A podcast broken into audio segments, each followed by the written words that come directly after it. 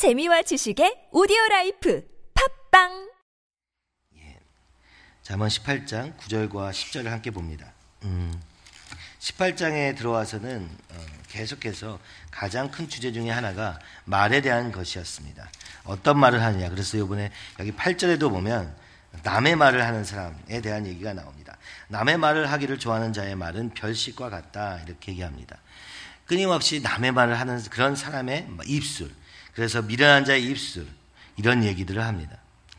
하나님의 백성으로서 어떻게 살아야 될 것인가에 대한 아주 구체적인 얘기로서 말에 대한 얘기를 합니다. 근데 이 말은 그 말 자체, 어떤 말을 하느냐 굉장히 중요하지만 이 모든 말과 행동에 있어서 기준은 바로 이 공동체라는 것을 우리는 알 수 있습니다. 그래서 18장 1절에서는 무리에게서 스스로 나뉘는 자는 자기 소욕을 따는 자라 온갖 참 지혜를 배척하느니라. 지혜로운 삶을 사는 것, 하나님의 뜻대로 사는 삶은 우리가 믿음으로 무슨 믿음의 고백을 하고 이런 것들도 있겠지만 그것을 통하여서 우리가 궁극적으로 이루고자 하는 것은 무엇인가? 잠언의 구조 속에서는 바로 무리라고 얘기합니다. 하나님의 백성으로서의 삶을 더 중요하게 생각하고 있는 것입니다. 그것을 바탕으로 어떤 말을 하느냐, 어떤 행동을 하느냐가 가리는 것입니다. 그래서 하나님의 백성에게서 스스로 갈라지는 자는, 그렇게 생각하고 그렇게 말하고 그렇게 행동하는 사람은, 그런 사람은 지혜 없는 자라고 1절에서 얘기할 뿐만 아니라 2절에서는 이렇게 얘기합니다. 미련한 자는 어떤 사람이냐? 자기의 의사를 드러내기만 기뻐하는 사람이라고 얘기하는 것입니다. 하나님의 공동체 안에서 하나님의 기준 가운데서 그 가운데 생각하지 못하고 끊임없이 자기 주장을 하는 사람, 개인적인 주장을 하는 사람. 그래서 이 공동체는 거꾸로 가더라도 나는 내 의견을, 내 의사를 꺾지 않겠다는 사람에 대한 얘기를 하면서 그 이후에 3절부터 말에 대한 이야기를 합니다. 명철한 자의 말, 그리고 어리석은 자의 말, 그리고 8절에서는 남의 말을 하는 사람을 얘기하는 것이죠. 그리고 나서 오늘 9절에 자기의 일을 게을리하는 자는 패가하는 자의 형제니라. 이제 말에 대해서 끊임없이 얘기하다가 9절에서 한 절 자기의 일에 대한 얘기, 행동에 대한 얘기를 하는 것입니다. 이것은 연결해서 생각하면 이런 것입니다. 남의 말을 하기를 좋아하는 사람은 자기의 일을 게을리하는 사람이다. 왜냐, 여기 연결 부위가 또한이라는 것이 원어상에 있는 것을 봐서 연관이 있음을 볼 수 있게 되는 것입니다. 끊임없이 다른 사람의 문제를 가지고 얘기하고 다른 사람에 대해서 평가하고 다른 사람의 상황에 대해서 이야기하는 사람은 정작 자신이 하나님 앞에서 해야 될 일을 잊어버릴 수 있다는 것입니다. 바로 이 자신의 일을 게을리한다는 것이죠. 믿음도 그런 것 같습니다. 다른 사람의 문제에 대해서 많이 생각할 수 있습니다. 그걸 어떻게 도와줄까 하는 마음에서 시작하지만 어느 정도 지나면은 그 생각밖에 안 하고 있는 내 자신을 보게 됩니다. 그런데 나는 그러면 하나님 앞에서 어떻게 하는가? 여기에 게을리할 수밖에 없는 것입니다. 여러분, 오늘 우리가 신앙생활을 할 때 더 중요한 것은 무엇입니까? 그 사람의 문제는 우리가 최선을 다해서 도와야 되지만 먼저는 나의 일, 내게 주어진 하나님의 일을 분명히 해야 될 것입니다.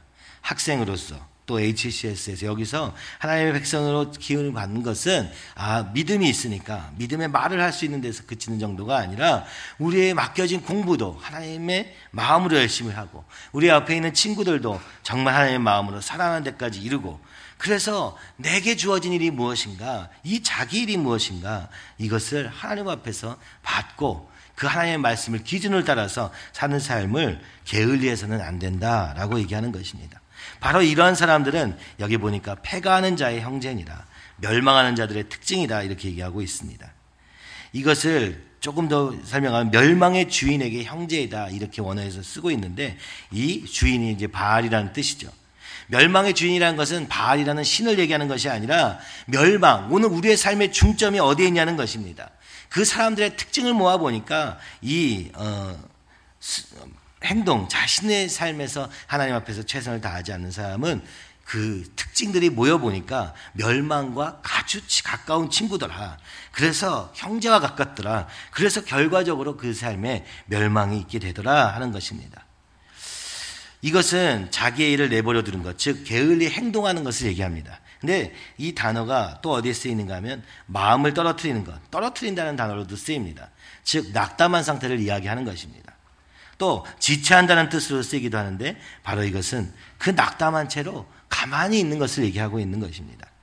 왜 오늘 우리가 행동할 수 없습니까? 사실은 우리의 마음이 낙담되었기 때문이며 하나님을 향한 소원을 잊어버렸기 때문이라고 이야기하고 있는 것입니다. 그리고 그런 상태에 있으면서도 끊임없이 지체하고 있는 것입니다. 아, 내가 주님의 이름으로 다시 일어서야지 하기보다는 그것이 계속 방치한 상태로 있는 그런 상태를 얘기하는 것입니다. 즉 우리가 때로는 실망할 때도 있고 그래서 우리가 행동을 못할 때도 있지만 더 중요한 것은 무엇입니까? 그치로 잊지 말고 주님께로 다시 나아가자 이야기하는 것입니다. 이게 공동체에 대한 얘기라고 생각한다면 적극적으로 남에 대해서 비방하고 험담하고 뒷말을 하는 그것이 굉장히 이 공동체에게 악영향을 미치지만 마지막에 오는 이 게으름도 자신과 공동체에 파괴적인 영향을 미친다는 것을 이야기하고 있는 것입니다. 게으름은 그러므로 미련한 자의 특징일 뿐만 아니라 불순종의 상징이며 하나님께서 주신 기회를 헛되이 포기하는 자는 반드시 망할 수밖에 없다. 오늘 우리에게 다시 또 기회가 주어진 것입니다. 새로운 하루를 통하여서 하나님의 말씀대로 하나님을 따라서 주님의 말씀을 성실히 부지런히 지킬 수 있는 기회가 새로 주어진 것입니다. 근데 이것을 또 포기하고 하는 삶 속에서는 그리고 그런 채로 계속 지체하고 있는 상태 속에서는 결국에는 멸망, 패가하는 자리에 있을 수밖에 없다고 이야기하는 것입니다. 오늘 한 가지의 순종을 시작하는 것이 얼마나 중요한 것인가, 그리고 오늘 하나님이 내게 하시는 것이 무엇인가 조금은 생각해보고 그것을 순종하는 일에 최선을 다할 때 하나님께서 오늘 나만 아니라 우리가 속한 공동체 그리고 하나님의 백성으로서의 삶이 아주 분명하게 드러날 것임을 이야기하고 계시면서 일, 말과 행동에 대해서, 언행에 대해서 이야기하고 있는 것이 바로 18장의 주제인 것입니다. 그러면서 10절에서는 바로 이 기준이 다시 천명됩니다. 여호와의 이름은 견고한 망대라. 오늘 여호와의 이름이라는 말은 바로 이 성경에 쓰여진, 그래서 오늘 우리에게 보여주신 이 하나님을 얘기하는 것입니다. 여호와, 우리가 여호와를 그냥 알 수 없습니다. 그 이름을 어디서 합니까? 바로 이 성경을 통해서 한다고 얘기하는 것이고 우리에게 보여진 대로, 삶에서 경험되어진 대로 애굽에서부터 여기서 벗어난 데까지 그리고 오늘 이 이스라엘을 만드시기까지 함께 하신 그 하나님의 이름, 그 하나님이신 오늘도 살아서 역사하신 하나님이 우리의 견고한 망대라고 얘기하는 것입니다.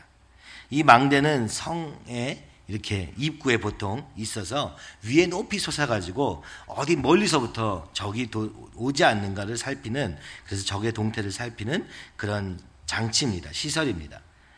그러니까 오늘 우리의 마음에, 이 성에, 오늘 우리의 이 마음을 지키는 데 있어서 저 멀리서부터 적군이 오는가 아닌가를 지켜보는 장소가 바로 망대인 것입니다.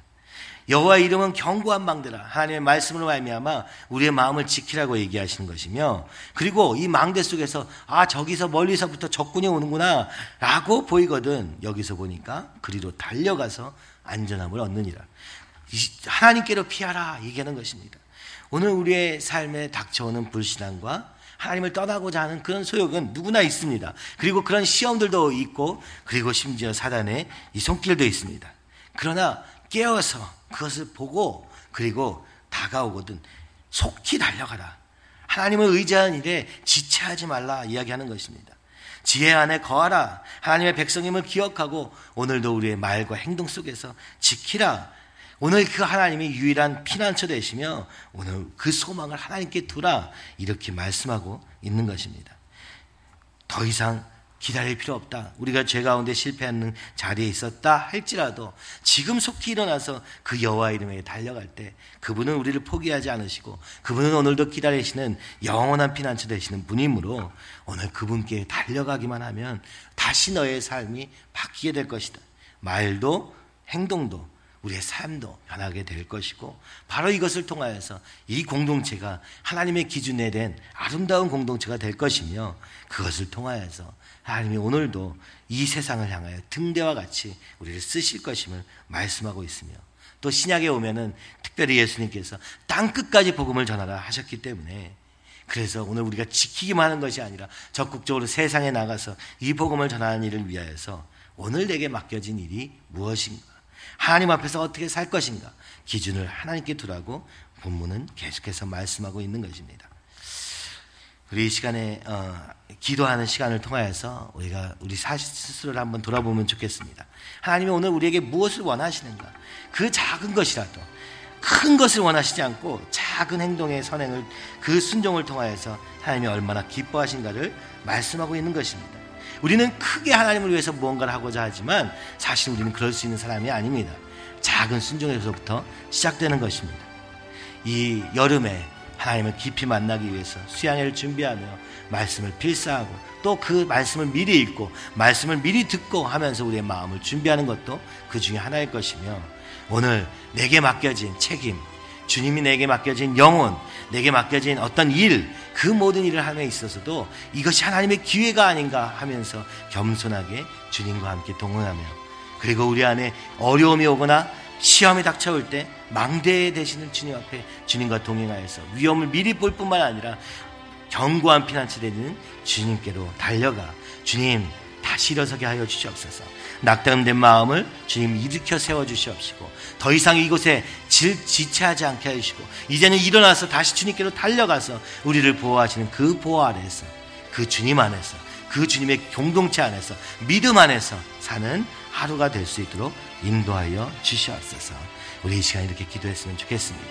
특별히 우리 가운데 낙담하고 죄 가운데 있었던 자들 주님 붙잡아 주시옵시고 이제는 주여 하나님의 기준으로 사는 삶으로 돌이키는 기회가 되게 하여 주시옵시며, 아버지 오늘 우리의 삶 속에서 내게 말씀하신 그 순종에 아버지 하루하루 꾸준히 그러나 성실하게 순종함으로 말미암아 하나님과 동행하는 우리 모든 삶이 될 수 있도록 인도하사 우리의 가정이, 교회가, 그리고 우리의 사업처와 우리가 속한 모든 공동체가 하나님의 말씀 안에서 기준으로 사는, 말하고 행동하는 그런 공동체 되게 하여 주시옵소서.